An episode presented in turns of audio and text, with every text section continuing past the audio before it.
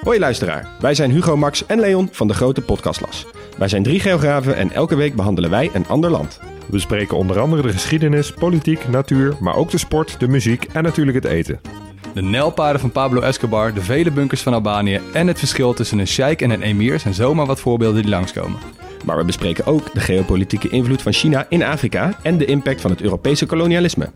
Luister dus wekelijks naar de audioversie van de Atlas, de Grote Podcastlas. Hi, Ari hier. Even voordat we beginnen wil ik je graag wijzen op mijn nieuwe boek Trainen voor het leven. Krachttraining verbetert de kwaliteit van leven. Dat is de kern van het boek. Wanneer we ouder worden, verliezen we spierkracht. Opstaan vanaf de bank, iets boven ons hoofd wegleggen, veters strikken, evenwicht bewaren, 2 zware boodschappentassen tillen of een kleinkind optillen. Het wordt allemaal wat moeilijker wanneer je op leeftijd raakt. Maar die alledaagse dingen, die kun je trainen.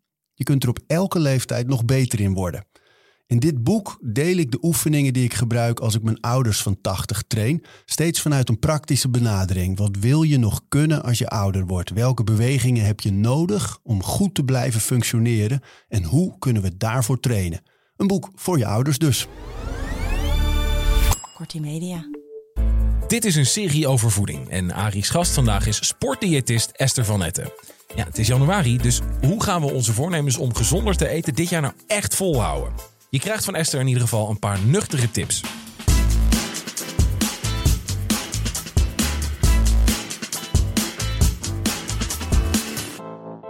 Januari 4. Het is het nieuwe jaar, Esther. Gelukkig nieuwjaar. Ja, gelukkig nieuwjaar. En leuk dat je er bent. Ja, ik vind het heel leuk om hier te zijn. Nou heb jij in jouw praktijk natuurlijk ontzettend veel mensen die denken, nou gaat het roer om. Ik ga gezonder eten, gezonder leven. Maar hoe? Nou ja, dus januari is altijd wel zo'n puntje dat mensen denken, nu moet het anders. Jammer dat ze dat niet denken in maart of april. Dat mag wel iets meer, denk ik. En dan kom je tot je voornemens en dan denk je, wat wil ik veranderen? En vaak is dat wel iets met gezondheid. Ja. Wat zijn nou de meest voorkomende redenen dat mensen daar iets aan willen doen? Nou, bijna altijd het gewicht. Ja, dat ze voelen dat het gewicht hun... Ja, dat het toch hun minder fit maakt. En soms is het ook een bezoek aan de arts dat ze een hoge bloeddruk hebben of dat ze hoog cholesterol hebben of dat ze minder fit worden. Ik had van de week iemand die zei, ik wil gewoon weer voetballen met mijn vrienden. En ik kan het gewoon nu niet. Mijn gewicht zit zo in de weg. Zo. Of veters strikken. Weet je, gewoon die hele simpele dingen, traplopen. En dat hoeft niet, dat zijn niet eens zozeer alleen maar oudere mensen, hoor. Er zitten ook heel veel dertigers tussen. Dus dan komt wel het besef van, als ik er nu niks aan ga doen, dan wordt het alleen maar erger. Dus ik moet daar toch nu wat mee gaan doen. Het lijkt me mooi om voor deze aflevering echt te kijken van wat zijn nou de fouten die vaak gemaakt worden, waardoor mensen toch weer niet volhouden dan. Ja. Hoe zorg je ervoor dat je wel goed volhoudt, dat je...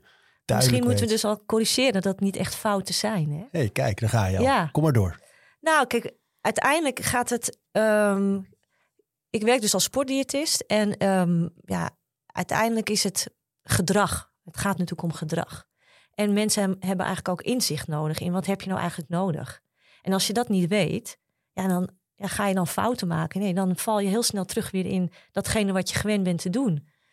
En als we moeten uitgaan van social media of allemaal hele snelle oproepen om snel afvallen, want het is heel makkelijk. Het is gewoon niet makkelijk. Dus als je al begint bij het feit, nou, ik neem er de tijd voor. Ik mag ook gewoon af en toe lekker een etentje hebben en me niet houden aan het advies wat mij gegeven wordt. Ja, dan zie je dat niet als fout, maar dan zie je dat als onderdeel van je reis die je maakt. Snap je wat ik bedoel? Ja, dat is inderdaad, joh. Ja, sorry, maar... Nee, maar dat is het mooie ervan. Ja. Van dat mensen denken, zo rigide, hè? Ja. Want ben jij een voorstander van diëten? Nou, kijk, een dieet is... Uiteindelijk is bewezen dat het ons niet gaat helpen. Behalve als je ziek bent en je moet op dieet... omdat je anders een te hoge bloeddruk hebt... of je nieren niet goed functioneren. Dat is een hele andere... Het is echt een functioneel dieet. Ja. Ja. En uiteindelijk is het volgen van een lijstje... of die maaltijdvervangers. Ja, dat doet niks met je gedrag. Dus je haalt jezelf, dat zeg ik altijd maar uit je zet jezelf in een bubbel. Zonder verleidingen en zonder allerlei dingen die je graag zou willen doen. Ja, natuurlijk gaat dat werken. En stap je uit die bubbel. En dan gaat het natuurlijk meteen weer op de manier zoals jij het gewend bent. En daar hoop ik mensen altijd te leren, in mee te nemen om het anders te doen. En maar dat kost tijd. En daar heeft niet iedereen zin in. Nee, want dat is natuurlijk ook iets van deze tijd. Dat mensen willen allemaal het eindstation. Die willen de shortcuts. Ja. Als ze een pilletje zouden kunnen nemen waarmee ze over 2 weken helemaal in shape zijn. Ja. Sterk en slank. Dan zouden ze het doen. Maar het werk...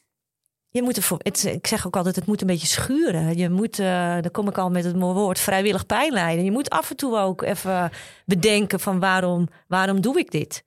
En dat is de eerste stap die je met mensen altijd neemt. Is je wil afvallen, maar hoe graag wil je het? En wat ben je bereid voor te doen? Behalve, ben jij bereid om er zelf over na te denken wat je zou kunnen eten? Of ga je dan toch weer voor een snelle hap? Hè? Omdat we er geen tijd voor vrijmaken. En dat vind ik hele belangrijke pijlers. Ik heb soms ook het gevoel dat mensen zich niet meer voor kunnen stellen hoe het is om gezond te zijn, om slank te zijn bijvoorbeeld. Het lijkt wel of mensen op een gegeven moment vanaf hun 30ste zo ongeveer accepteren van nou, dan word je wat zwaarder en ontwikkel je wat pijntjes en dat gaat tot je dood zo door. En alsof het vanzelfsprekend is, hè? Merk je dat ook? Ja, het begint al dat je moet natuurlijk investeren in jezelf. En dat begint eigenlijk al heel vroeg. Daarom, ik las vanmorgen in de krant dat de regering nu eindelijk... dus de snackbar en de ronde middelbare scholen wat willen inperken. Ik denk, eindelijk, we gaan er wat tegen doen. Want vanaf kinderleeftijd word je eigenlijk best wel opgevoed met fruit en groenten. Zodra ze naar de middelbare school gaan... worden we losgelaten met alle verleidingen. Nou, dan ben je op een gegeven moment in de 20, ga je studeren. Nou, dan komt de drank om de hoek kijken, of bij veel mensen. En zie dat dan er op een gegeven moment uit te krijgen. En vanaf je 30ste zie je wel, dat zie ik in mijn praktijk ook, eigenlijk 35, 30, dan krijg je ook lichamelijke klachten. Dan merk je gewoon met sporten dat het niet meer lekker gaat. Ja, en dan kom je op zo'n kentering, op zo'n punt van ga ik er wat aan doen? Heb ik daar de puf voor? Of laat ik het een beetje verslonsen. Totdat je dan op een gegeven moment 40 wordt. Ja, en dan zie je vaak dat mensen een hoog cholesterol krijgen. Of soms echt toch wel serieuze hartwaarschuwingjes. Ja, en dan denken ze, nu moet ik er echt wat aan doen. Maar ja, we moeten het eigenlijk eerder voorkomen, toch? Ja, maar dat is het. Hè? Het lijkt in zoveel vlakken van onze samenleving... Of er niet naar de kern gezocht wordt, maar altijd naar de symptoombestrijding. Ja. Dus als je... diabetes, medicijnen, terwijl leefstijl zo belangrijk is. Maar dan moeten we wel weten hoe we het moeten doen. En wij roepen heel vaak natuurlijk, dat heb jij ook, we moeten gezond eten. En dan komen we zo direct nog op, wat is gezond eten eigenlijk? Maar als je niet weet wat je moet doen en hoeveel voor jou nodig is... en als je je bent afhankelijk van de supermarkt... waar we het meeste toch ons boodschappen vandaan halen... 80% wat er in die supermarkt ligt is niet... volgens de gezonde norm. Dus ga dan maar eens goed eten. We worden natuurlijk overal verleid om te veel te eten. En ongezonde keuzes te maken. En vaker ook. Hè? Ik denk dat misschien wel een van de grootste... twee dingen denk ik die echt groot verschil zijn... met hoe het altijd geweest is. Dat er zoveel bewerkt gegeten wordt. Maar ook dat er veel vaker gegeten wordt op een dag. Sommige mensen wel 10 eetmomenten op een dag. Grazen wat af. Ja, graasgedrag. Grazen is een goed woord. Grazen. Ja, nee, we wonen alle twee op het platteland. Ja. Maar grazen. Het is echt de hele dag door. Ja, we worden de hele dag door getriggerd om te eten. Dus ook altijd een van mijn adviezen die ik geef aan mensen... ga maar eens een paar uur niet eten. Je lichaam kan dat echt wel aan. Want wat is het probleem eigenlijk met zoveel of vaak eten? Ja, uiteindelijk is dat je dan ook snel te veel eet natuurlijk. En je lichaam moet continu natuurlijk werken. Nou zijn we wel over uit dat het lichaam heel sterk is. En die kan best wel wat aan. Maar als jij natuurlijk ook niet veel beweegt... en dat is wat heel veel mensen doen... ja, dan is de outputkant, wat je doet... veel te weinig voor datgene wat er binnenkomt. Ja, we eten te veel en we verbranden te weinig. Ja. Dus zwaarder. Ja, en dat is wel de eerste som die je maakt met mensen is... wij werken... We zitten natuurlijk heel veel. Dus je hebt niet zoveel nodig. Ruim 8 uur per dag gemiddeld in Nederland voor volwassenen. Ja, En ik had laatst een workshop online voor een presentatie voor een bedrijf. En dan, mensen willen wel graag iets meer doen. Maar ja, dan een call hier, een meeting daar. En snel tussen de bedrijven door eten. Dan ga je weer zitten. Nou, dan staan natuurlijk weer chocolaatjes, andere dingen op tafel. Je krijgt toch trek. Je hebt een zootje stress. Kun je geen goede keuzes maken.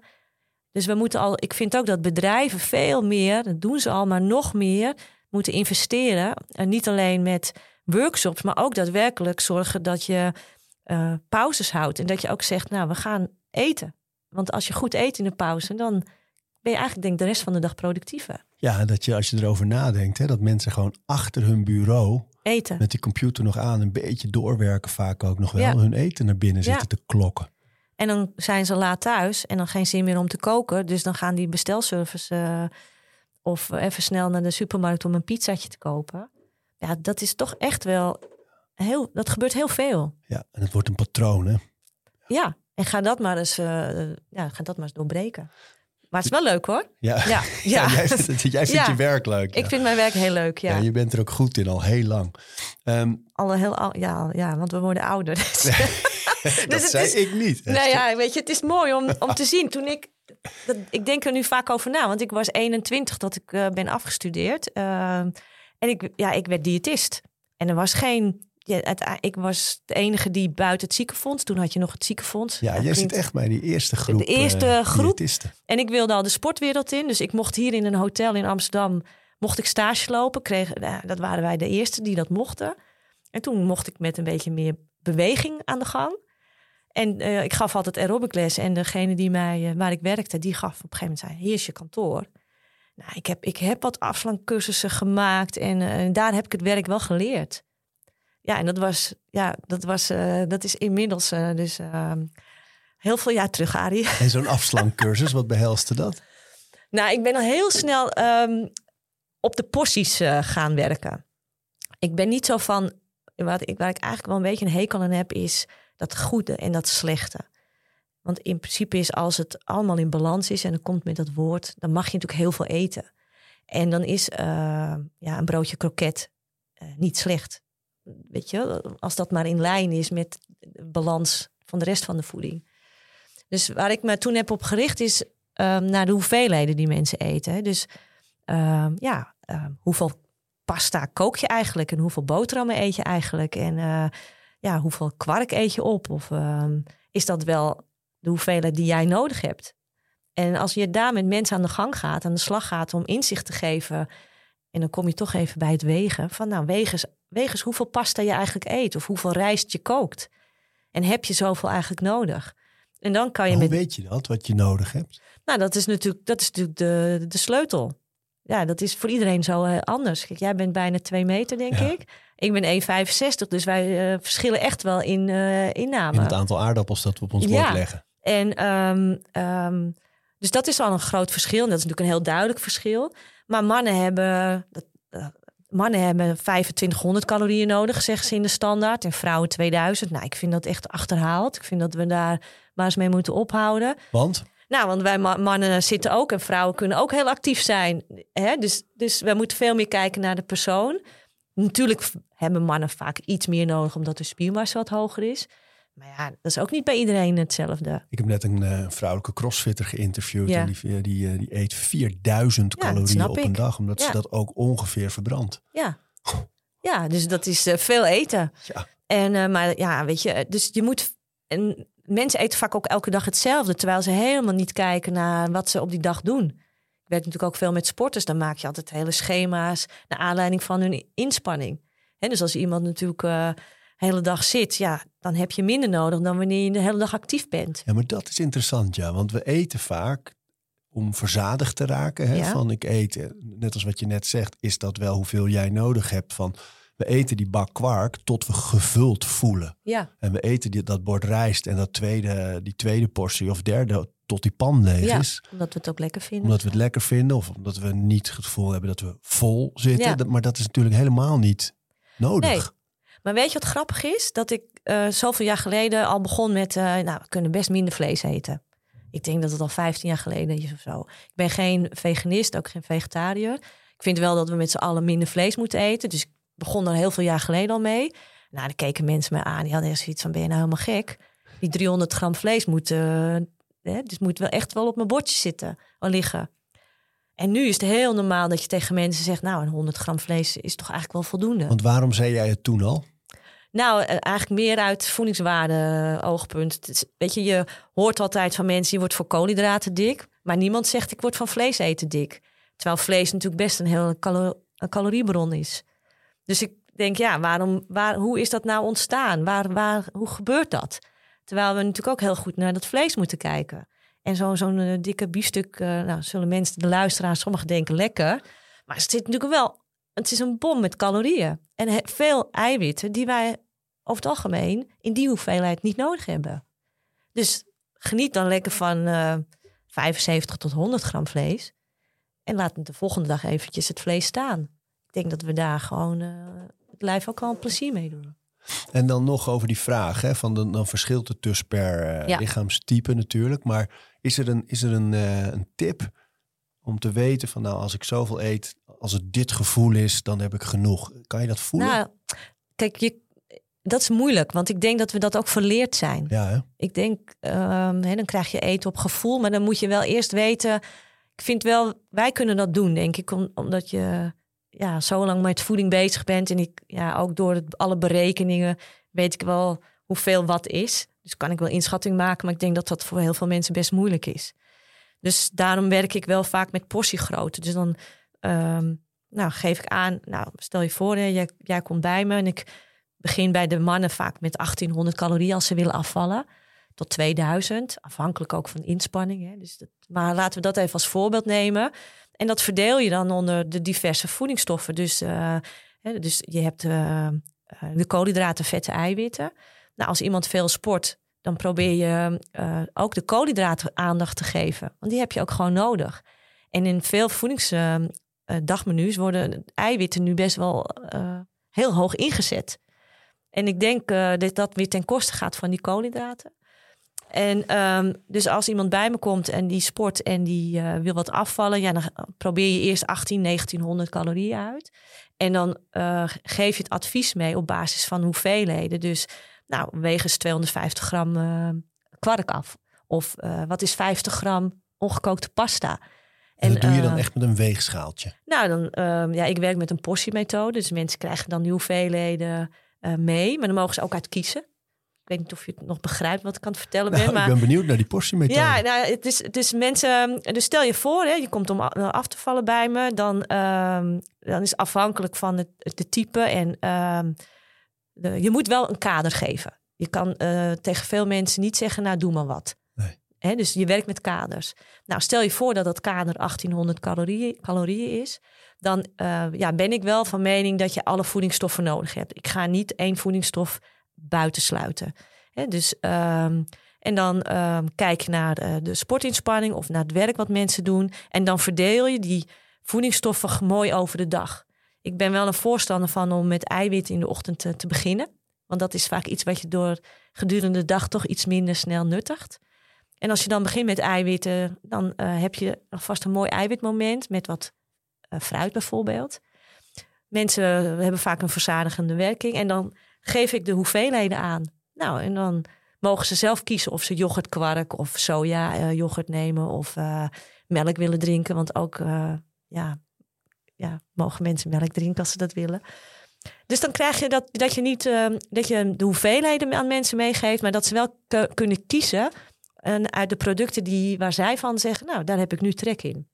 En dan leer je mensen ook een beetje variëren. Dat maak ik niet, het schema. Van, nou, dit moet je bij het ontbijt en dit bij de lunch en dit bij het warm eten. Maar dan geef je ze wel een kader. Maar in dat kader krijgen ze nog speelruimte. Nou, en dat vind ik heel prettig werken. Ja. En we hadden het voordat we begonnen met opnemen even over deze aflevering en hoe we hem gingen opbouwen. En toen zei je, ik werk met een stappenplan. Ja. Kun je daar eens wat over vertellen? Dus mensen kloppen bij jou aan. Ja. Nou, ik zie zowel sporters als... ik zie niet alleen mensen die komen om af te vallen, hoor. Maar vaak is het wel de combinatie met bewegen. Ik vind bewegen ontzettend belangrijk iets. Voor mij is sport hetzelfde als ademhalen. Het zal voor jou niet anders zijn, denk ik. Dus dat is ontzettend belangrijk om goed veel te bewegen op een dag. En bewegen is natuurlijk anders dan sporten. Dus, ja, dan bedoel je ook zorgen dat je veel loopt, fietst, trappen op en af. Ja. Dus alle vormen van bewegen. Alle vormen van bewegen, ja. Weet je, het lichaam mag ook lekker even een beetje prikkelen.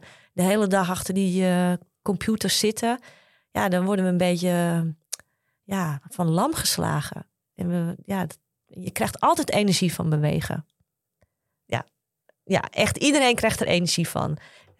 Je hoeft het niet leuk te vinden, maar je krijgt er energie van. En dus als je vraagt over het feit dat wanneer mensen komen bij mij om af te vallen, dan is stap 1 natuurlijk, wat is je doelstelling?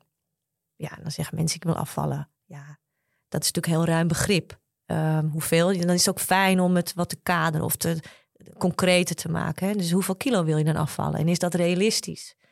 Mensen zijn ook vaak, kijken toch wel gauw naar dat BMI. Ja, nou, nog steeds, hè, toch?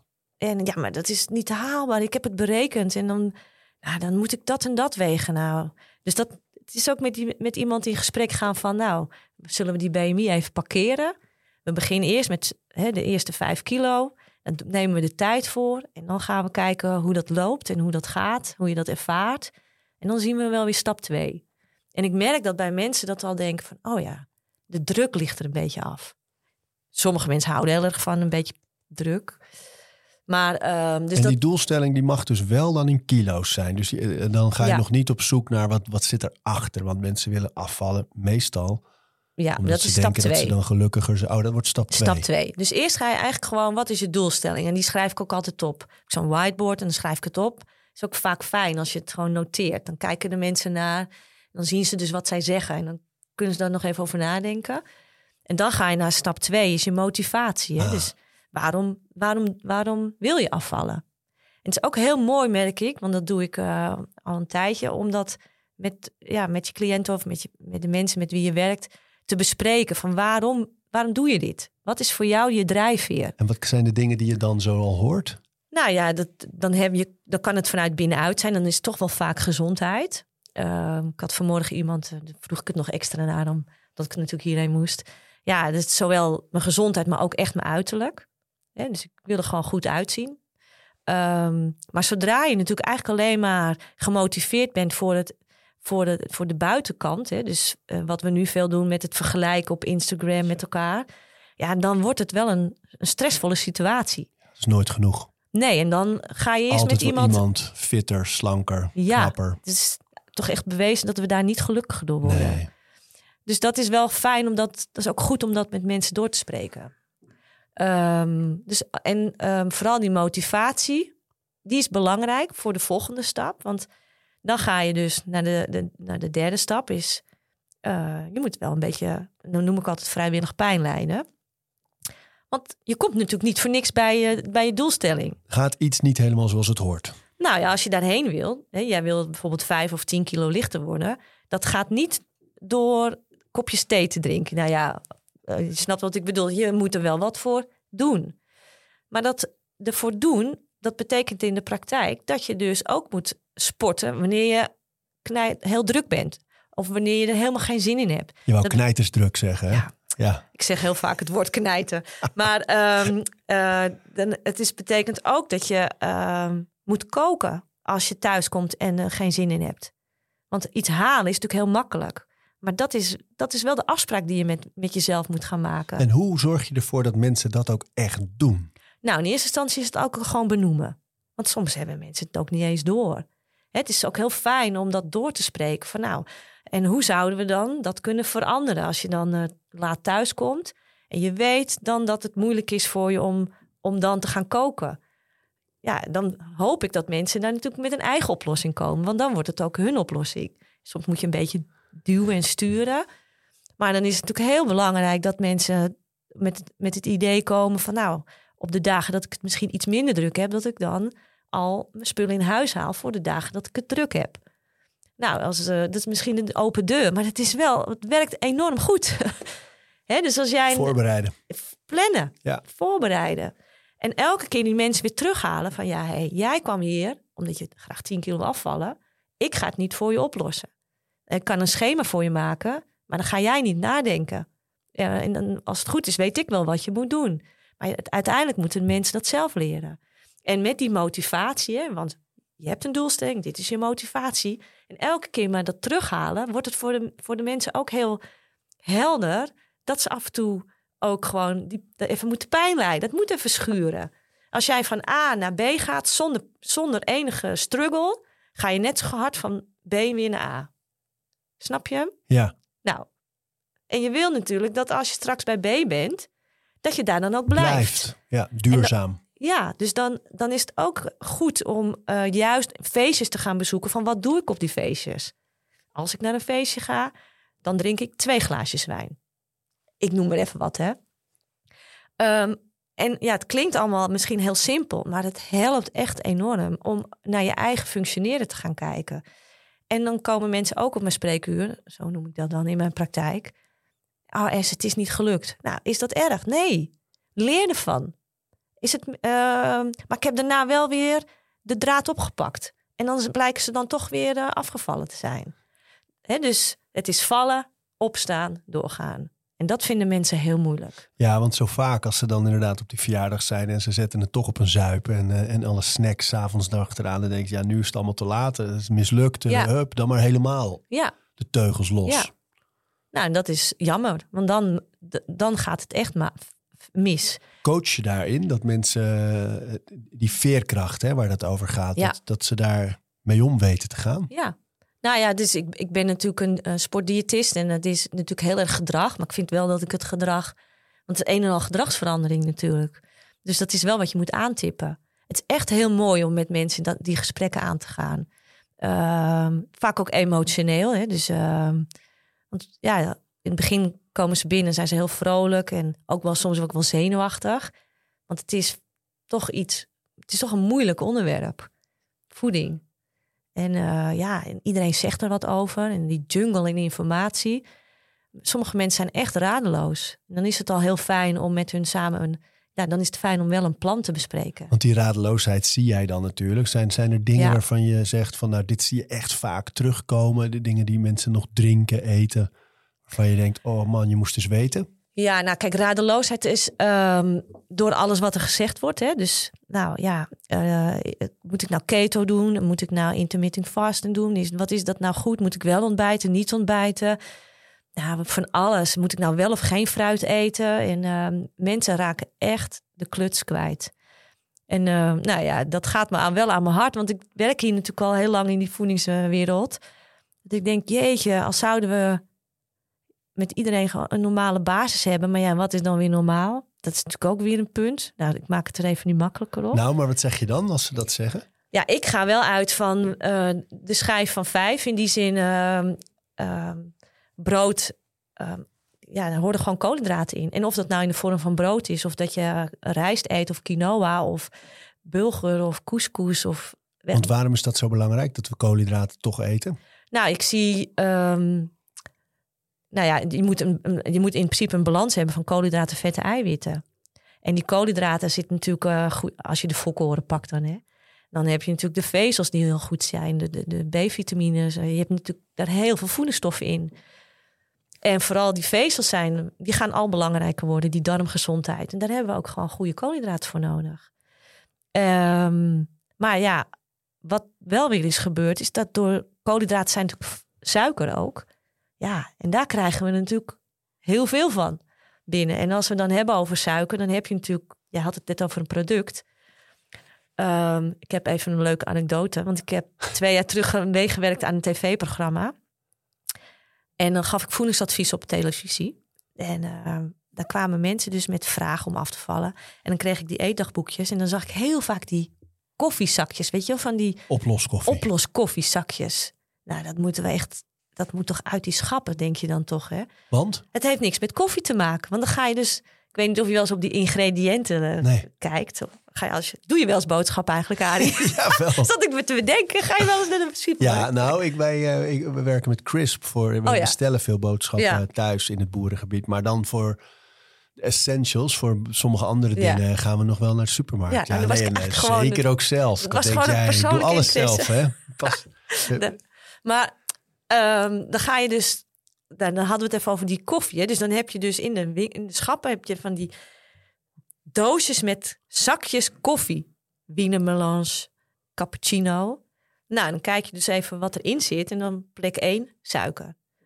En dan kijk je naar plek 3 of 4, koffie. Dus in plaats van, je drinkt geen koffie. Je drinkt suiker met een beetje koffiesmaak. En ik denk, wie verzint zoiets?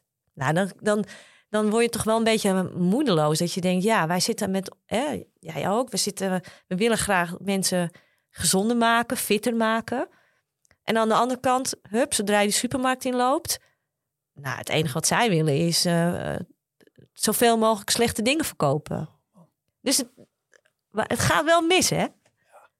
En dan komen mensen bij en die zeggen... ja, ik snap het allemaal niet meer.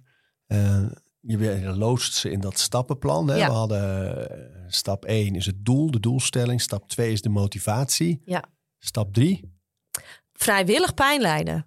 Ja, het moet wel een beetje schuren. Nee, ik vind hem mooi. Hij is toch mooi? Ja, weet je, ja, het is toch mooi. Als je dus, ik doe aan hardlopen. En ik heb ook niet altijd zin. Maar ik weet wel, als ik ga... Ja, dus af en toe moet je het even vrijwillig een beetje pijnlijden. Ik zeg heftige term, want ik ben het met je eens. Er is gewoon geen oogst zonder een beetje offer.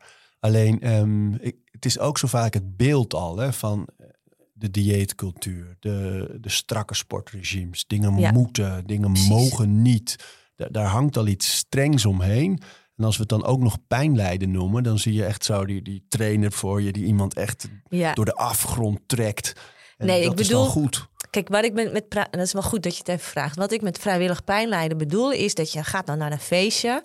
Ja, je kunt alles eten en drinken op dat feestje... maar dan weet je dat je je doelstelling niet gaat halen misschien.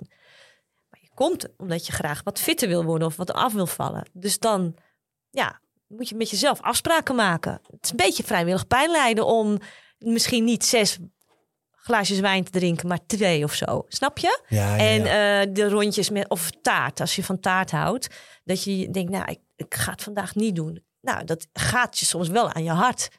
Maar ja, je doet het, want je wil op een gegeven moment wel je doel halen. En ik weet ook dat als mensen hun doel hebben bereikt... en ze hebben het bereikt met vallen en opstaan... en ze weten wat ze ervoor hebben moeten leveren... ja, dan is het over het algemeen ook duurzamer. En daar willen we graag. Dus het heeft wel functie. Dus die vrijwillig pijnlijden is inderdaad... je maakt afspraken, daar hou je je aan... en soms is het moeilijk. Ja. Dat is het vrijwillig pijnlijden. Ja, het is niet altijd makkelijk. Want als het makkelijk was, dan was niemand te zwaar geweest. Nee. En we hebben het natuurlijk niet nu over de mensen met heel zwaar overgewicht. Hè? Dus de meeste mensen die een BMI hebben, als we er nog even over hebben. Onder de 30, die kunnen, zeg ik altijd, zelf nog aan de knoppen draaien. Beetje tweaken. Ja. Je kan zelf. Want zodra je natuurlijk meer vetmassa krijgt, raakt je lichaam intern uit balans. Ja, en dan valt er niet zo vaak meer zo wat aan die knopjes te draaien. Want dan gaat het lichaam eigenlijk wel met alles aan de haal. En dat moet je voorkomen. Je moet ten alle tijden zelf nog in charge blijven. Het kan gewoon, hè? Dat is denk ik het belangrijkste. Dat mensen zich realiseren dat je echt veel zelf kunt doen. Ja, we zijn echt heel sterk. We worden alleen een beetje kwetsbaar gemaakt, denk ik. Door, daar hadden we het natuurlijk ook over. Dat je, alles wordt voor ons opgelost. Ja. En ik denk comfort. We mogen ook zelf weer eens wat doen. Het was een boek, hoe heet die schrijver nou? Het boek heet The Comfort Crisis. Dus dat we echt in slaap gezust zijn in luxe. En we maken alles. Er is 0 noodzaak om te bewegen. Tenminste niet voor werk, voor wat dan ook eigenlijk. En dat we dan verwarming in de huizen. Je doet een jas aan als het koud is. Ja. Het eten wordt gebracht. Alles is bewerkt. Het is allemaal op gemak. Roltrappen, liften. Alles op gemak. Maar het maakt de mens niet bepaald sterker. Nou, net toen ik hierheen ging, ik pak altijd de trap. Nou, en naast me stond een jong iemand en die ging met de lift. Weet je, dat zijn dingen. En ik ga er niet aanspreken, maar ik denk, waarom ga jij nou met de lift? En ik was sneller boven. Ja, nou, je bent ook wel het type dat dan denkt, nou ga ik je pakken. En dan ging een beetje rennen op de trap. Nee, ik ging niet rennen, maar het was wel... Ik dacht, nou, ik ga toch eens kijken wat het nou scheelt. Het scheelt niks. Maar dat zijn van die kleine voorbeeldjes. Nou ja, het klinkt misschien een beetje truttig, maar... Nee, maar daar zit het. Ik denk dat je nu zelfs de spijker op de kop slaat. Omdat iedereen weet dat. Als je de lift neemt in plaats van de trap, dat is niet goed voor je. Maar niemand doet het echt. Omdat we natuurlijk van nature gewoon evolutionair de makkelijke weg kiezen. Dus als je niet besloten hebt in je plan met jou... van ik ben een persoon die voortaan de trap neemt... dan ga je automatisch die lift of die roltrap op. Ja. Want dat is gewoon wat we doen. Ja. Nou, en ik vind, weet je, de gezondheidszorg en mensen met diabetes, alles neemt zo toe. En ik denk, en ik heb ook begrepen, er moeten ook mensen in de zorg werken. Nou, dat gaan wij allemaal niet redden. Het wordt te veel. Ja. Dus wij gaan straks veel te veel zieke mensen hebben en veel te weinig personeel. Nou, dan maak ik me daar wel erg zorgen om. Ja. En het enige wat wij kunnen doen met z'n allen is een stapje... gezonder gaan leven, want het scheelt gewoon een hele hoop ziekte. Ja, bovendien, kijk wat het je oplevert aan levenskwaliteit. Hè? Enorm veel. Maar om even terug te gaan dan weer naar het begin... er zijn ook heel veel mensen die het echt niet weten. Dus we zullen echt op scholen, laten we daar beginnen... we moeten beginnen met het onderwijs van je eigen... net als biologie, maar de biologie met voeding. Die middelbare school... Ik heb 2 dochters in de puberleeftijd, die zijn net 17. Hey, ze worden losgelaten en zoek het maar uit. Maar alles wat slecht om hen heen is aanwezig. Nou, zij kunnen echt die goede keuzes niet maken. Of dan moet je als ouder dan in gesprek gaan. Ja, dat moet allemaal maar net lukken. Maar daar slaan we natuurlijk wel de plank volledig mis. Informatie, educatie. Ja. Maar als mensen dus bij jou aankloppen... en dat willen we nu ook de luisteraar natuurlijk meegeven... die stappen, dan heb je doelstelling... daarna de motivatie. Waarom wil je dat eigenlijk precies? Dan heb je het vrijwillig pijnlijden. Ja. Dus je hebt met jezelf afspraken gemaakt... in die motivatie en die doelstelling. Ja. Daar gaan we ons ook aan houden. En dat is niet altijd even makkelijk. Maar we streven ernaar duurzaam hiermee door te kunnen gaan. Zeker, ja. Wat is de 4e stap? Dat is mijn mooiste woord, veerkracht. En vallen en opstaan natuurlijk. Het moet schuren. Je mag. En je begon de podcast met fouten maken. Je moet fouten maken, althans als je het fouten noemt. Je kan natuurlijk niet altijd maar... we moeten niet streven naar perfectie. Het is toch afschuwelijk? Ja, sorry hoor, maar weet je, het is toch vele malen leuker om het leven... weet je, in het leven te zijn en in die flow mee te gaan... en dat ook leren hoe dat gaat. En het is toch veel mooier, veel fijner. En daar hoort ook gewoon fouten maken. Als ik zie hoeveel fouten ik heb gemaakt in mijn leven... nou, ja, niet altijd leuk, maar ja, je kunt er wel wat mee doen. Daar heb ik wel veel van geleerd. Hè? Dus dat moet op alle vlakken. Maar dus hoe zorg je ervoor dat je fouten... niet de overhand krijgen. Dan noem ik het even gek, gemakzuchtig fout. Hè? Ja. Want je zei al, er zijn eigenlijk geen fouten, het zijn leermomenten. Ja. Maar hoe zorg je ervoor dat die niet de overhand krijgen? Want dan verandert er niks. Nee, nou je hebt in ieder geval wel stap 1, is je hebt wel een kader nodig. Hè? Dus als mensen komen om af te vallen, je hebt, ik doe dat dan met mijn portiemethode. Dus, en dan heb ik 1500 calorieën en 1800. Ja, ik kan er ook eentje van 2100. Dat is echt afhankelijk van wie er tegenover me zit. En hoe de levensstijl is. Precies, hè, dat vraag je door. Want het is toch, je wil maatwerk leveren. Maar je kan een persoonlijk advies maken. Kost gewoon heel veel tijd. Nou, en, dat kost natuurlijk ook weer geld. Dus je probeert natuurlijk ook daar toch een wat, noem je zoiets... wat sneller advies mee te kunnen geven. Dus dan heb je die kader van bijvoorbeeld 1500 of 1800 calorieën of 2100. En nou, daarin mogen mensen zich bevinden en inspelen. Nou, en dan soms lukt het dus wel. En dan zeggen mensen van ik heb nu gewoon een hele goede week gedraaid. Maar het weekend blijft moeilijk. Weet je? Dus dan gaan we daarover nadenken. Ja, dan ga ik uit eten. Nou, uit eten... Je hebt geen idee wat je binnenkrijgt. Je kan niet gaan tellen, calorieën tellen in het restaurant, alsjeblieft niet. Maar je kan wel nadenken of je voorhoofd en nagerecht wil doen. Je kunt ook nadenken of, ik heb vanmiddag bijvoorbeeld al iets met vlees gegeten, laat ik vanavond vegetarisch doen. Maar daar wordt het moeilijk, hè? Want dan zit iemand in een restaurant... en staat er een mooie côte de bœuf op het menu... en heb je 's middags misschien wel een broodje ham gegeten. Ja. Maar Hoe vaak zit je nou in dat restaurant? Ja. Hoe ga je daarmee om? Nou, dan is dat ook gewoon zeggen van... nou, dit is mijn boterbriefje. Ik had laatst een klant die zei... Esther, ik heb boterbriefjes nodig. Dus ik denk, wat bedoel je dan? Vandaag kijken we even door de vingers. Nou, van, je hebt ook een hoop mensen... een Bourgondische instelling. Dus die houden van een wijntje en een kaasplankje en een stukje vlees, et cetera. Nou, daar kan je natuurlijk nooit van verwachten... dat je de rest van je leven niet meer doet. Maar hoe zorg je er dan voor dat dat dus niet het patroon wordt? Ja, dus dat is in eerste instantie toch zeggen van... we houden ons nu aan die kaders. Waar loop je dan tegenaan en hoe erg is het? Dus in zo'n restaurant zeg ik dan... oké, ik neem wel die côte de bœuf... maar ik neem niet de 950 gram, maar 250 gram. Bijvoorbeeld, ja. Ik neem geen tussengerecht, maar wel een voorgerechtje... Ja.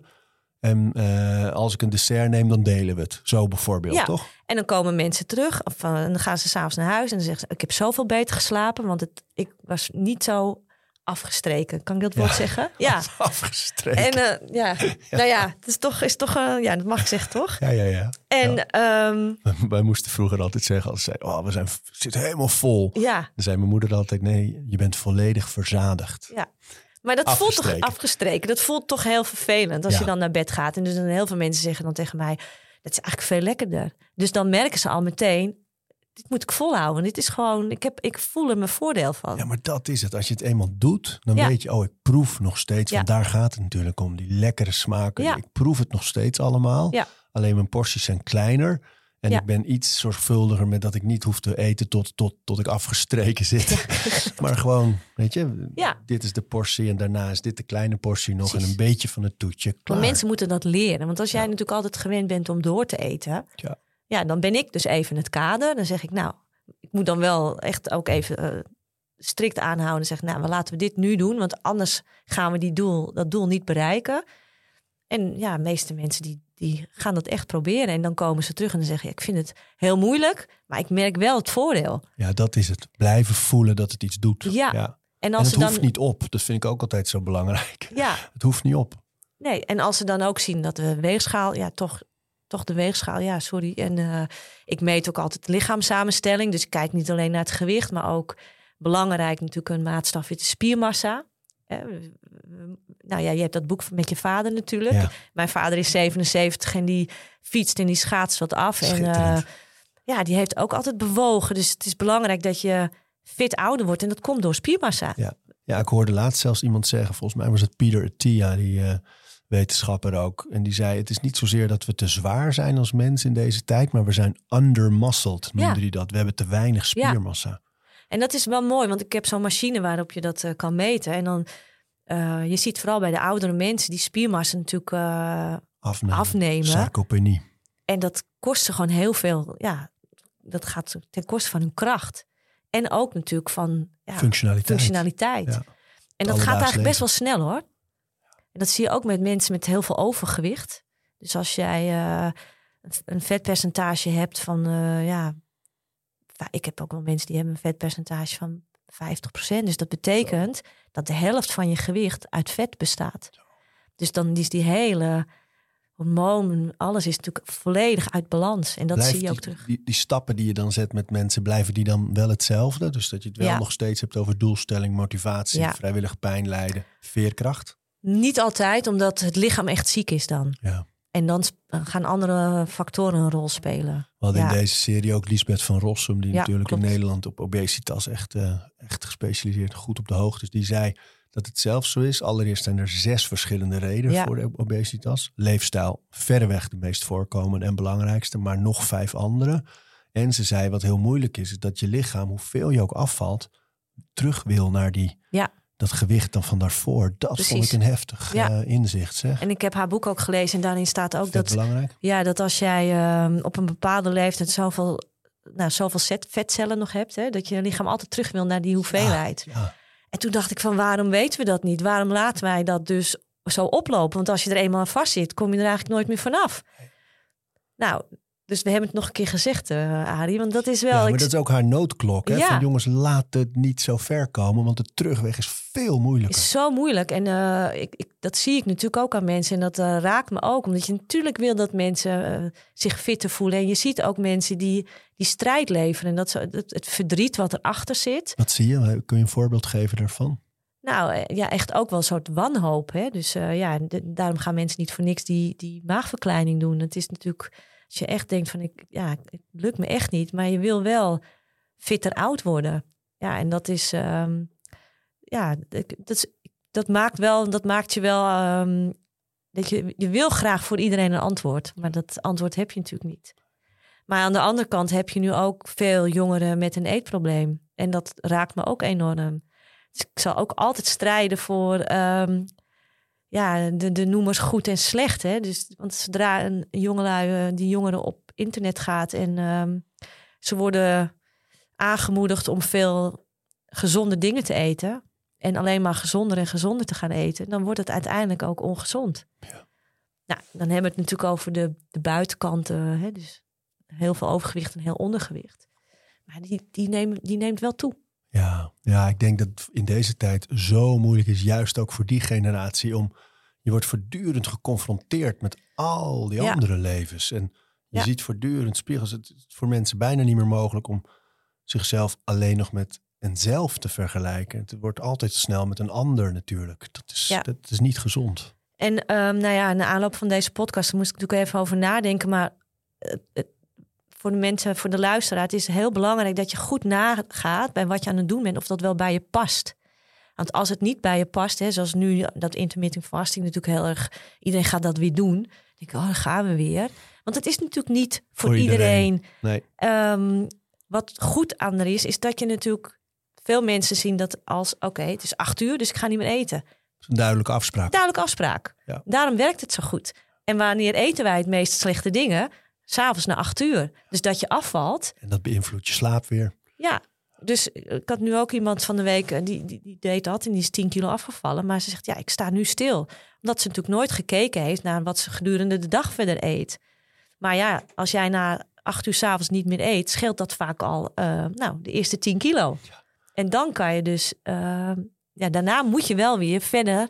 naar fine-tunen, naar input-output. En jij weet dat, hè? Want dan hoor je mensen altijd zeggen... ja, maar ik moet echt zo rond 9:30... moet ik nog even, want dan krijg ik weer honger. En dan, dat is toch gewoon geconditioneerd? Ja. Dat is toch helemaal niet nodig? Nee, nee, dat is zeker niet nodig, nee. Kijk, ik werk natuurlijk, doordat ik met sporters werk... heb je natuurlijk wel dat je s'avonds, dat zul je ook weten... dan nog graag een eiwitmoment wil na je training... Of dat je als je zwaar getraind hebt... dat je juist nog wel wat wil eten... om wat energie natuurlijk te tanken.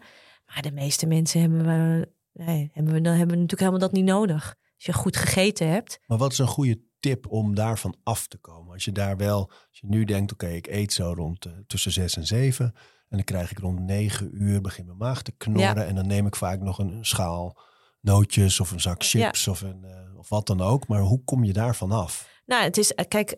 Ik neem ook gewoon wel 's avonds om 9 uur wat hoor. Dus we hoeven niet te denken dat we allemaal niks hoeven te eten. Maar het gaat wel om de hoeveelheid. En een zak chips is altijd een slecht idee. Want die is gemaakt om leeggegeten. Die roept om, ik wil leeg. Nou, en dan ben je 1000 calorieën verder. Ja, dat heb ik toen ook moeten berekenen. Want heel veel mensen eten chips. Een zak chips is gemiddeld 1000 calorieën. Dus dat is nooit een goed idee. Noten is ook een mooie... we zeggen een handje noten. Nou, jouw hand of mijn hand. Ja. Het scheelt natuurlijk. Maar een handje noten is calorietechnisch... F over calorie alleen. Gewoon bijna hetzelfde als 2 sneeën brood. Dus, maar mensen eten heel vaak... maar het is toch gezond? Dus dan eet ik s'avonds nog even wat nootjes. Ja, natuurlijk.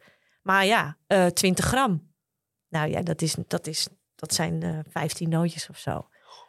Hè, dus je mag wel wat eten, maar ja... Het is moeilijk als je er eenmaal aan begint om maat te houden. En dat is wat je eigenlijk moet leren. Maat houden in alles wat je doet. En daar zijn wij niet zo goed in. Vooral omdat wij veel stress hebben, druk zijn, weinig tijd hebben. Dus dan eet je vaak gewoon een zak leeg of iets dergelijks. We zaten nog in veerkracht, hè, de 4e stap. En zijn daar nog andere dingen die je daarover wil zeggen, wat daarbij hoort? Nou, ik vind, behalve dat ik het een mooi woord vind, is het belangrijk. Het is belangrijk dat je voor jezelf weet dat je moet vallen en weer. En dat er dan niet afgelopen gemiste kans is. Ja, daar gaat het over. Dus als het niet helemaal gaat zoals je zou willen, opnieuw doorgaan, niet opgeven. Het gaat echt wel... Je gaat echt betere keuzes maken. Alleen de een heeft daar meer tijd voor nodig. En verwacht niet dat als je iets 20 jaar of 10 jaar of 5 jaar al hebt zo doet, dat dat natuurlijk in 2 maanden helemaal opgelost is. Dat je het helemaal anders doet. Ik weet niet, maar ik zal een eigen voorbeeld geven. Ik vond dus ook dat we minder vlees moeten gaan eten. Nou, dan moet je wel even, dan moet je om gaan schakelen. Van wat ga ik doen? Hoe ga ik dan koken? Nou, langzamerhand ga je daar ga je die andere gerechten maken. Ja, en nu kook ik standaard 2 keer in de week vegetarisch. En er is niemand in huis die daar... Nee, mooi. Want dat is ook, je hoort vaak die theorie begint. Bij gedragsverandering en bij volhouden zijn altijd... Je hebt het doel, je hebt het gedrag en je hebt de omgeving. En als je die omgeving niet aanpast om dat gedrag in stand te houden, dan maak je geen schijn van kans. Want dan is het ineens een nieuwe prioriteit tussen al die andere dingen en die gewoontes. Die krijg je er niet tussen. Als je die omgeving niet een beetje aanpast, zoals je zegt. Ja. Als ik minder vlees wil gaan eten, moet ik nadenken over mijn omgeving. Wat ga ik dan eten? Hoe ga ik het dan klaarmaken? Waar haal ik mijn recepten vandaan? Dat is het aanpassen, dat is noodzakelijk voor verandering. Ja, maar daar komt ook die weerbaarheid weer. Dus, want stel je voor, je gaat naar een feestje. Ja, dan hoef je niet te verwachten dat mensen niet gaan drinken omdat jij het niet meer wil, toch? Nee. Dus dan moet jij wel weerbaar zijn in dat kader. Ja. Ik vind het fascinerend. Het menselijk lijf is natuurlijk fascinerend. Hoe wij ermee omgaan is fascinerend. We mogen er echt wel zuiniger mee omgaan met elkaar, vind ik. Dus als je vraagt aan mensen, wat is gezond eten? Roept iedereen gevarieerd, in balans, vezels, groente en fruit, roept iedereen. Maar als je dan de tweede vraag stelt, eet je iedere dag 200 tot 300 gram groente? Nou, dan redden ze dat niet. Dus het blijft bizar. Want wat vind jij gezond eten? Hoe definieer je dat? Ja, nou ja, ik ben... ik hou erg van de nuchterheid. Dus brood. Ik zal altijd, ik ben erg van brood eten, volkoren brood met alles erop en eraan. Maar dan met rauwkorst erbij en groente en fruit. Ik zal altijd koken. Hoe laat ik ook thuis ben, ik zal altijd iets met groente koken. Fruit. Er zijn ook mensen die zeggen, ik mag toch geen fruit eten, want het is allemaal suiker. Denk ik, jeetje, waar komt... dat komt van die theorie over sap natuurlijk. Ja. Ja, maar hele stukken fruit, juist goed. Hè? Lekker veel vezels. Ja, juist goed. Vitamine. Het vult ook goed, vitamines. Dan kun je natuurlijk wel vragen over zuivel. Dus we moeten meer de plantaardige kant natuurlijk gaan omarmen. Dus dan heb je natuurlijk de zuivel van de dieren, maar zuivel van soja. En al die andere drankjes, amandeldrank. Het is leuk dat het er is, maar het heeft natuurlijk geen functie. Het levert geen eiwitten op. Ik vind het echt bijzonder dat zo... en dat kost ook nog heel veel geld. Dus daar heb ik me echt over verbijsterd. En ook dat het stempel gezond daarop zit. Ja. Hè? Want dat is denk ik wel... Kijk, hoe mooi die plantaardige richting ook is. En het is de toekomst, denk ik. Zeker, we weten eigenlijk allemaal wel ook. Alleen... Het is wel een misvatting inderdaad dat al die alternatieven gezond zijn. Want dat is vaak super bewerkt voedsel. Ja, dus ik eet dan liever dan bijvoorbeeld 2 keer in de week of zo vegetarisch. Of dan bak ik een eitje of ik kook een eitje. En dan doe ik een gerecht met peulvruchten bijvoorbeeld. Ja, en daarna maak ik weer een AVG'tje, een aardappelgroente en vlees. Weet je wel, een balletje gehakt. Boerenkool, weet je. Ik woon in de Beemse, daar groeit het gewoon in de grond. Dus fantastisch. Waarom zouden we dat niet eten? Aardappelen. Vos eroverheen. Mm. Aardappelen, ook zoiets. Toen ik hier in Amsterdam ging werken, aardappelen. Dus ik denk, wat is er mis met een aardappel? Ik vind het verbijsterendwekkend dat mensen zeggen, dat is niet goed voor je. Dat is een mooi product, hè? Ja. Het komt eiwit ook in. Hier 10 kilometer verderop groeit het in de grond, weet je wel? En dan denk ik van, hoe kan het nou dat we daar zo raar over doen? En dan gaan we quinoa halen uit heel ver Wegistan. Weet je nog wel, dat was toen toch zo'n hype? Ja. En die snapte ik niet. En ik zei, dan had ik een stagiair en die ging dan... ik zeg, ik eet boerenkool met aardappelen. En zij deed het alleen in een smoothie. Nou, ik zeg, oké, nou, het kan ook gewoon met aardappels. Ja, hilarisch. Ja. En dan zat ik in mijn auto en dan kwam ik uit Amsterdam, ging ik naar richting de Beemster en denk ik van, het is zo'n verschil. Het is zo'n verschil tussen die twee werelden. Maar ik denk dat je daar ook weer de kern te pakken hebt van dat het zo belangrijk is dat we niet zomaar achter trends aanlopen, omdat het mode is of omdat iedereen havermelk drinkt of geen aardappels en geen koolhydraten meer wil, maar dat je gewoon veel beter kijkt naar nuchter, 3 maaltijden, niet te veel grote porties, lekker veel groenten, veel fruit, niet te vaak vlees. Dan ontstaat er al een heel nuchter beeld, wat ook veel dichter zit bij hoe we het vroeger natuurlijk deden. Dat we nu 10 keer per dag iets eten, dat is helemaal niet natuurlijk. Nee, het is zeker niet natuurlijk. En ik denk ook, als we allemaal zo zouden eten, hadden we heel weinig overgewicht. Ja. En weinig ziektes. En wat ik nog wel even wil melden is dat ik, als iemand tegenover mij zit en die wil bijvoorbeeld geen brood eten, of die kan geen brood eten, dan ga je natuurlijk, ik ga dan op zoek naar hoe maak ik dan die voeding volwaardig? Ja, want hoe doe je dat? Kijk je dan naar de voedingswaarde van wat zit er in brood dat je nodig hebt? Ja. Dus als we dat wegsnijden, moet het vervangen worden. Ja, in brood zit natuurlijk jodium en dan ga je kijken van kunnen we dat wel? Lukt dat wel?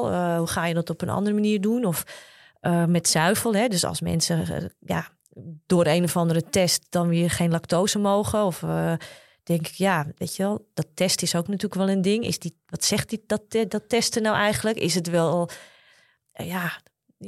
zodra je natuurlijk dingen gaat uitsluiten, krijg je natuurlijk op een gegeven moment onvolwaardig voedingspatronen.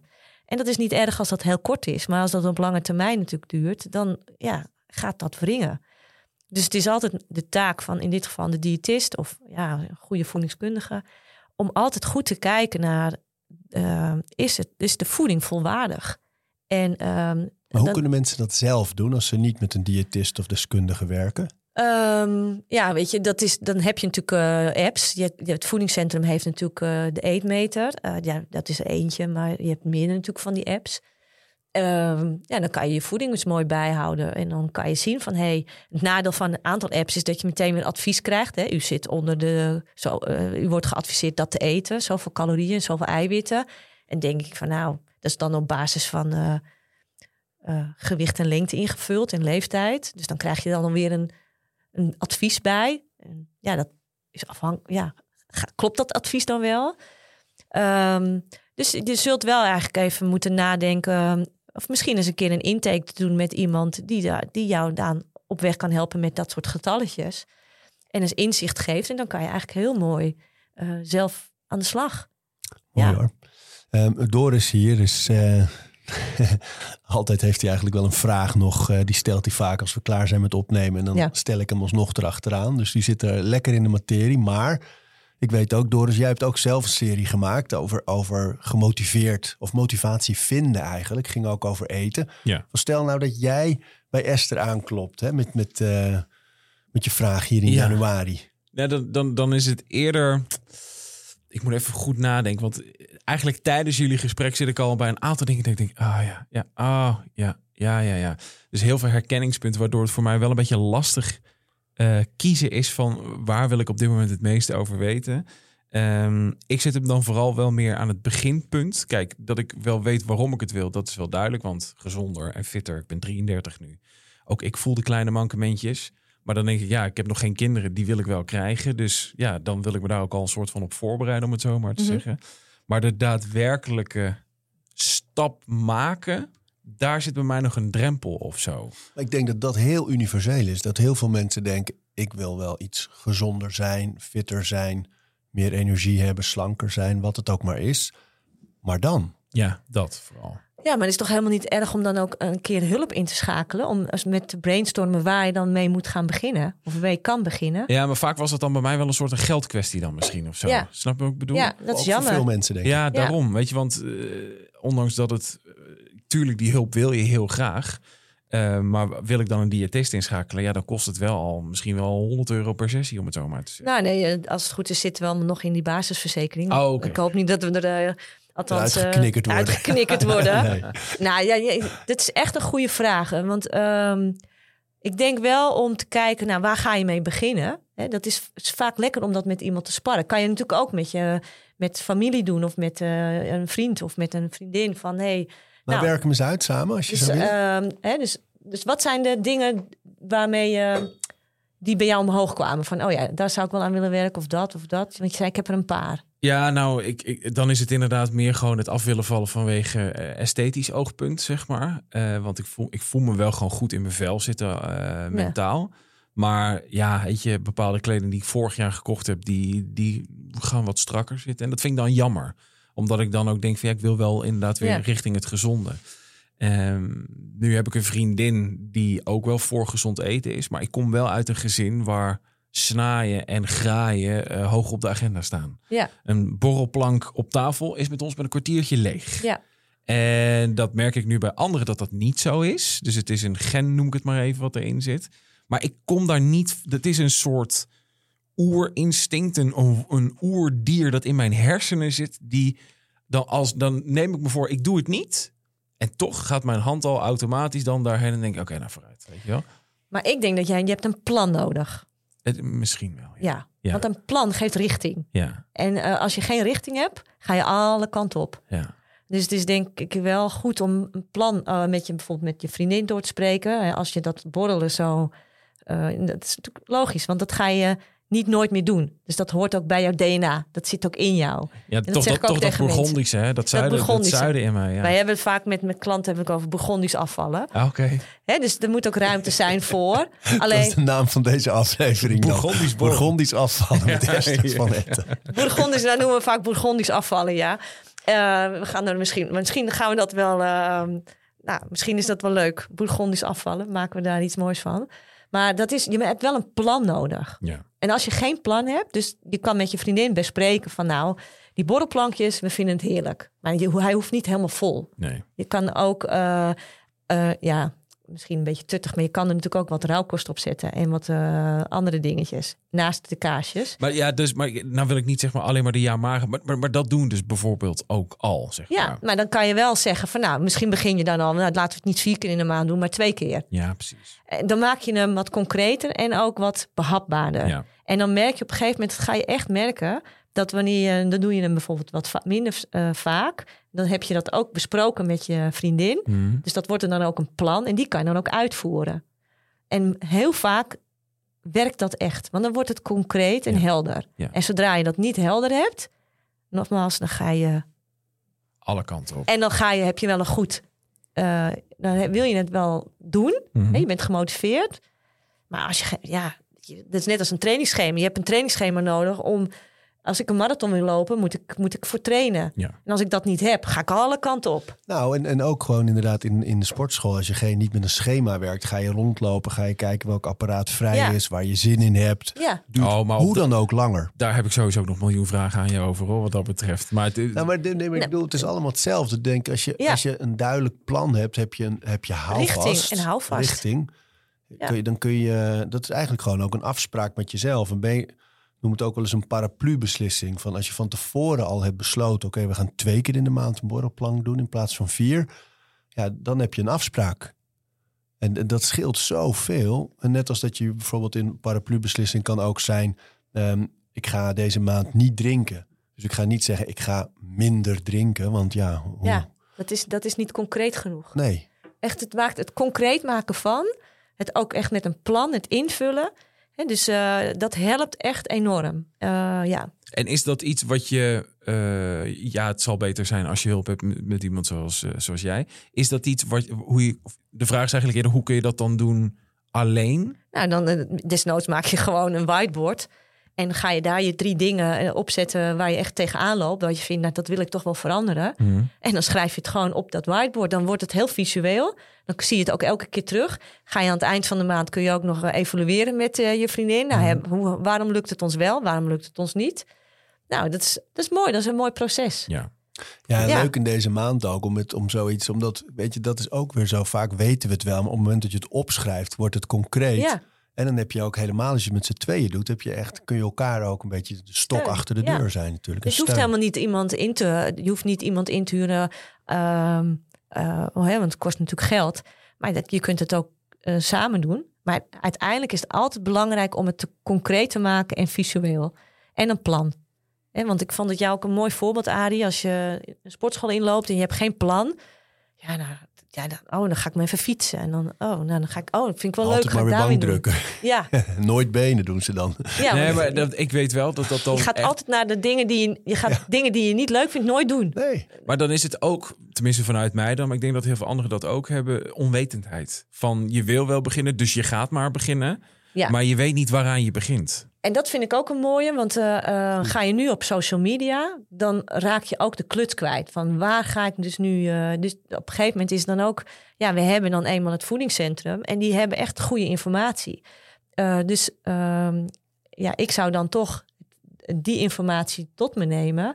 en daarom je eigen plan op loslaten. En dan kun je daarna gaan differentiëren. Hè? Wil ik wat meer vegetarisch eten of... dan ga je eigen voorkeuren inplannen. Maar eerst moet je wel een kader hebben van waar, als je het niet weet, waar ga ik me dan aan houden? En sommige mensen lezen dan een boek en die worden daardoor geïnspireerd en houden ze zich daaraan. Hè? Of zien Louis van Gaal en die worden daardoor geïnspireerd. Maar dan moet je wel gaan nadenken, is dat iets wat voor mij op lange termijn werkt? Ja, dus uitzoeken wat bij je past. Ja. En dat is een mooi traject. Alleen wij geven snel op. Maar die tip is zo goed om het een keer op te schrijven. Want het is ruis en in je hoofd. Helemaal als je denkt, nou, ik weet het wel ongeveer. En dan doe je wel pogingen. Maar het wordt echt pas concreet als je het opschrijft. En elkaar ook verantwoordelijk houdt ervoor. Van we doen het samen. Dus laten we kijken hoe het gaat. Desnoods ga je elke week evalueren samen. Van hoe ging het deze week? Ja. Waar liepen we tegenaan? En als je 3 kilo af bent gevallen... en je vindt het daarna heel moeilijk. Probeer dan als doelstelling die 3 kilo eraf te houden. Ja. En niet denken, het moeten er meer worden... en ik ben nog lang niet bij mijn doel. Weet je wel, nee. Wees blij met dat wat er nu af is. Ja. Focus je dan even op maintenance. We houden het nu even vast. En op een gegeven moment heb je wel weer de swing... En dan kan je weer even verder. Ja, want dat is wat mijn zusje heeft bijvoorbeeld Weight Watchers ooit gedaan. En daar heeft ze echt veel effect van gehad in positieve zin. Maar die viel daarna wel weer een soort van terug, zeg maar. Dus bij mij, doordat ik dat van dichtbij heb meegemaakt... is denk ik het volhouden dan voor mij ook een punt. Dat ik denk van, ook op basis van waar jij toen Ari met Liesbeth over had... van inderdaad die weg terug. En dat volhouden is voor iemand die van 150 kilo komt... zoveel moeilijker dan voor iemand die 90 komt. Topsport. Ja, dus dat voelt voor mij dan toch als een soort van... vrijwillig pijnlijden, oké, maar ook een soort van... pijnlijke marathon of zo. Ja, maar weet je wat het maar is dat is? Is dat nou... Dat is wel grappig, want waarom is dat... Je mag er toch wel wat voor doen. Ja, maar dat is dus die... Nee, je hebt helemaal gelijk. Maar dat is, vind ik dan altijd een beetje het probleem met dit soort onderwerpen. Rationeel weten we het allemaal en willen we het ook allemaal. Maar als het dan de praktijk is, dan wordt het ineens een ander verhaal. Maar weet je waarom ik denk ook dat dat een beetje zo is? Dat veel mensen denken, het lukt toch niet. Of het is me eerder niet gelukt. Dus de pogingen blijven een beetje halfbakken daarna. Ja. Terwijl met zo'n plan, dan heb je gewoon echt een schema waar je aan houdt. En je kan elke keer weer toetsen. Hoe gaat het? De start is echt... Waarom? Jij zegt, want ik weet mijn doelstelling wel... maar misschien heb je hem toch nog niet. Moet je hem toch concreter maken. En waarom wil je het? Als jij als motivatie neerzet... ik wil straks een gezonde vader zijn... voor mijn kinderen... dan wordt dat wel echt een in de face motivatiedoel. Ja. Nou, dan weet ik zeker dat als jij met je vriendin... borrelplankjes zit te eten... en dat je op een gegeven moment zegt van... dit was niet de afspraak. Ja. Ik weet zeker dat dat op die manier wel... voor iedereen wel lukt. Beetje zelf aan die knoppen kan draaien als je niet te veel overgewicht hebt. En het laatste wat ik wil zeggen is... dat is de learning uit mijn reis dan van die podcast die ik heb gemaakt... is wel, en dat klinkt een beetje tegenstrijdig van wat ik in het begin zei... maar wees niet bang om dus hulp te vragen... en jezelf dus kwetsbaar op te stellen om die hulp te gaan vragen. Dat vond ik zelf een hele mooie les van die reeks... die ik dan hierin ook nog even graag wil delen. Ja. Want als ik een hypotheek voor mijn huis wil hebben... ga ik ook niet zelf berekenen. Althans, zoiets. Ik noem maar even een voorbeeld. Als ik zeg ook altijd met autorijden. Hè? Dus in het begin krijg je eerst iemand naast je zitten... die gaat jou vertellen wat je moet doen. Op een gegeven moment heb je het geleerd. En als laatste ben je geslaagd en dan stapt iedereen uit en dan mag je het zelf doen. En dat is met dit precies hetzelfde. Esther, daarover tot slot. Van, stel nou inderdaad, je hebt een plan gemaakt. Je bent met je gedrag en het gaat goed. En je bent veerkrachtig. Je bent vrijwillig pijn aan het lijden. Hoe hou je het vol? Hoe zorg je ervoor dat het een duurzaam ding wordt? Nou, door te leren vallen en opstaan. Dus dat je, als je een keer gezondigd hebt of dat je zegt, ik heb me niet aan mijn plan kunnen houden. Dat je dan niet meteen einde verhaal is. Nee, dat is juist, dat hoort erbij. Soms is het ook gewoon, als je dan 10 kilo af bent gevallen, moet je dat misschien omarmen. En niet denken, ik moet er nog 5. Maar je focus op dat wat je hebt verbeterd. En dan misschien kijken van, ik ben nou 10 kilo afgevallen. Ik ga een sportief doel inplannen. Dus kijken of dat me lukt. Een sportief doel is ook vaak mooi. Ga nou geen hele marathons rennen, want weet je, dat doen we veel te veel. Daar is ons lichaam over het algemeen niet voor gemaakt om hele marathons te rennen. Dus dan moet je echt doen een sportief doel waar je wat realistisch is. Dus dat kan ook een wandeltocht zijn of fietsen. Of, je tijd op de 10 kilometer verbeteren. Ja, de borstcrawl 5 kilometer leren. Of lekker zwemmen. In plaats van 10 baantjes, 20 baantjes. Hou het bij jezelf. Denk na of het bij je past. Dan pas is het duurzaam. En als je iets doet wat niet bij je past en wat andere mensen voor jou bedenken, omdat ze op Instagram zo enthousiast zijn. Ja, ik kom er toch even op terug. Kom maar. Ja, ik vind het echt ik vind dat een moeilijk iets dat mensen allemaal maar zichzelf zo mooi neerzetten en dat het allemaal maar zo makkelijk gaat. En dat is gewoon niet zo. Dat is voor niemand makkelijk. Nee, ik ben het helemaal met je eens. Je hebt ook heel mooi betoog gehouden samen met Tjeu Maas, die hier ook te gast is geweest over creatine, wetenschapper, docent. Ja. En jullie punt was eigenlijk, jongens, kijk uit met al die fitness-influencers die omwille van bereik autoriteit zijn geworden, maar lang niet altijd vanwege hun kennis over de materie. Zeker. En kijk, ik ben dan een diëtist. Ik ben geen wetenschapper. En ik zie zoveel wetenschappers ik spreek zoveel wetenschappers die zoveel goed werk doen, maar gewoon niet zo helemaal niks in Instagram interesseren en het podium niet hebben. En denk, ben blij dat jij ze ook het podium wil geven om duidelijk te maken dat het schreeuwen om aandacht, dat vaak niet de beste informatie is. En dat ik vind ook als influencer, een fitfluencer, zo hebben wij ze genoemd, je hebt een plicht om na te denken over wat zeg ik. Want heel veel jonge mensen volgen jou kwakkeloos. Ja. En dat leidt vaak tot problemen. Ik denk dat stap 1 is om je bewust te zijn van de verantwoordelijkheid. Maar ook om je altijd af te vragen als je bereik hebt, als je een podium hebt. Wat heeft een ander hieraan? En dat het inderdaad dat 1 is. Dus ik kies zelf het liefst bijvoorbeeld het podium te bieden aan mensen die de kennis en de ervaring hebben of de wetenschap achter zich hebben. En dat ik op die manier een gids ben. Ja. Maar ik zal niet zo snel zelf roepen van jongens, het zit zo en iedereen moet dat. Of, maar wel anderen die ruimte geven. Dat vind ik zelf een fijne rol. Maar ik zie natuurlijk net als jij ook wel heel veel mensen gewoon van alles roepen. Dat ik denk, je hebt 300.000 volgers. En daarom wordt het geloofd. Maar ik weet niet of dit verstandig is. Ja, en dan zie je wetenschappers. Met Tjeu bijvoorbeeld. En Luc Hilkens hebben we meegedaan. En Roel Hermans, de gedragswetenschapper. We hebben een opiniestuk geschreven. Die is toen geplaatst in Parool. Er werd eigenlijk weinig aandacht aan besteed vanuit ons werkveld. En toen dacht ik van we moeten wel wat harder met de vuist op tafel slaan. Maar iedereen heeft het druk. En niet iedereen vindt social media leuk. En vindt het leuk om voor zo'n microfoon te zitten. Of voor de televisie een boodschap. En dat snap ik ook wel.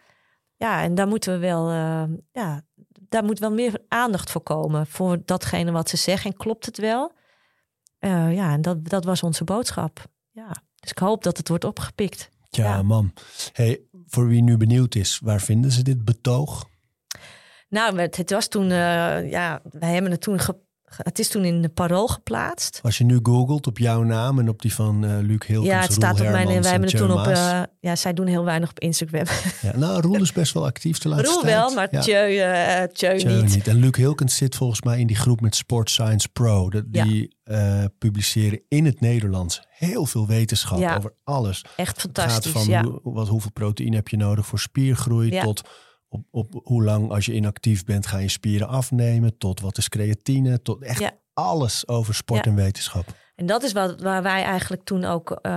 ik heb dat opiniestuk ook op mijn eigen Instagram-account. Dus dan kunnen mensen altijd daar nog even naar kijken. Esther van Etten, toch? Gewoon mijn naam. Ja. En ik wilde wat zeggen erover. Oh ja, want wij pleiten eigenlijk voor een website waar mensen echt... goede informatie kunnen vinden, behalve het voedingscentrum. Maar meer de informatie over bijvoorbeeld eiwitten. Wat het inhoudt, wat creatine inhoudt. Ja, in Nederland is het er niet. Terwijl gewoon internationaal... Een veilige website. En weet je, gewoon van die platforms waar alle wetenschappelijke informatie verzameld wordt. Het enige daar is weer dat die onderzoeken vaak voor de leek niet te doorgronden zijn. Niet te doen. Dus, maar daarvoor heb je mensen nodig, zoals bijvoorbeeld Tjeu, die dan het kunnen uitleggen. En dan heb je bijvoorbeeld mensen zoals bijvoorbeeld jij en ik, die dat dan weer kunnen vertalen naar in Jip en Janneke taal. En daar maak ik me hard voor, omdat de wetenschap ook ontzettend moeilijk is. Vind ik ook moeilijk. Denk ik, jezus, wat zeggen ze nou weer? Wat bedoelen ze? En het verandert steeds. We weten steeds meer, dus dingen veranderen. Dat maakt het ook moeilijk. Dan denkt iedereen, ja, maar 10 jaar geleden deden we dit en nu is het... Precies. We weten meer dan toen. Maar als wij al als wij het al lastig vinden... Ja. Nou, wat moet de consument... Dus die gaat uit van dat mooie hoofd of mooie lijf. En dat snap ik ook wel. Maar daar vonden wij, dat mag wel iets meer gereguleerd gaan worden. Hè? Dus als je iets zegt, heeft dat consequentie... Dus wees voorzichtig met wat je zegt. Klopt het wel? En roep niet zomaar iets. Omdat jij dan lekker meer 20, weet ik veel, potten eiwitpoeder wil verkopen. Daar gaat het over het algemeen. En er is niks mis met geld verdienen. Maar ja, ik zie wel daar problemen in. Ja, en daar wilden wij eigenlijk een statement maken, Ari. Goed zo, dat is een mooie club mensen. Ja. Zeker. Zoek het op. Hey, en als mensen nu denken van, ik wil heel graag bij jou zelf zijn. Waar weten ze jou te vinden? Nou ja, ze zijn altijd welkom natuurlijk. Het is wel zo dat ik niet ben van de schema's aan een handje meenemen. Dan moeten ze die reis wel door willen lopen. Ze moeten voor werken. Ze moeten vrijwillig pijn lijden. Ja, vind je hem niet mooi? Ja. Vooral omdat die veerkracht erachteraan komt. Ja, en ik hou ook erg van bewegen. Dus het sporten is ook altijd wel een punt. Hè? Dus, maar waar vinden ze je? Gewoon op mijn naam, Esther van Etten. En ik heb mijn eigen praktijk hier in Amsterdam. Dus goed, als iedereen... ik ben maar een... Je hebt het al druk genoeg, bedoel je? Nou, weet je, ik ben natuurlijk niet online... ik vind het heel fijn om met mensen persoonlijk te werken. En tegenwoordig heb ik ook mijn eigen podcast. Oh ja, en hoe heb je die genoemd? Voedingspraat. Voedingspraat. Of praten over eten is het allerleukst. Toch? Dus, maar dat was ook om de... Dat doe ik ook met wetenschappers. Spreek ik daar veel over. Ja, weet je, het is gewoon heel moeilijk. Dus hoe meer wij het proberen makkelijk te maken... hoop ik dat de consument denkt... oh ja, het zit zo. En omdat dat een beetje ontbreekt... ja, proberen wij dat maar op deze manier te doen. Ja. Zijn man, je bent nuchter en bevlogen. Nuchter, heerlijk. Zeker, ja, zeker. Ik hoop dat nog heel lang te houden, Ari. Dat heeft mij wel op de been gehouden, hoor, hier in Amsterdam. Want ik weet wel 10 jaar geleden dat ik echt dacht... zal ik nog iets vertellen? Toen liep ik... mijn stagiaire had ik...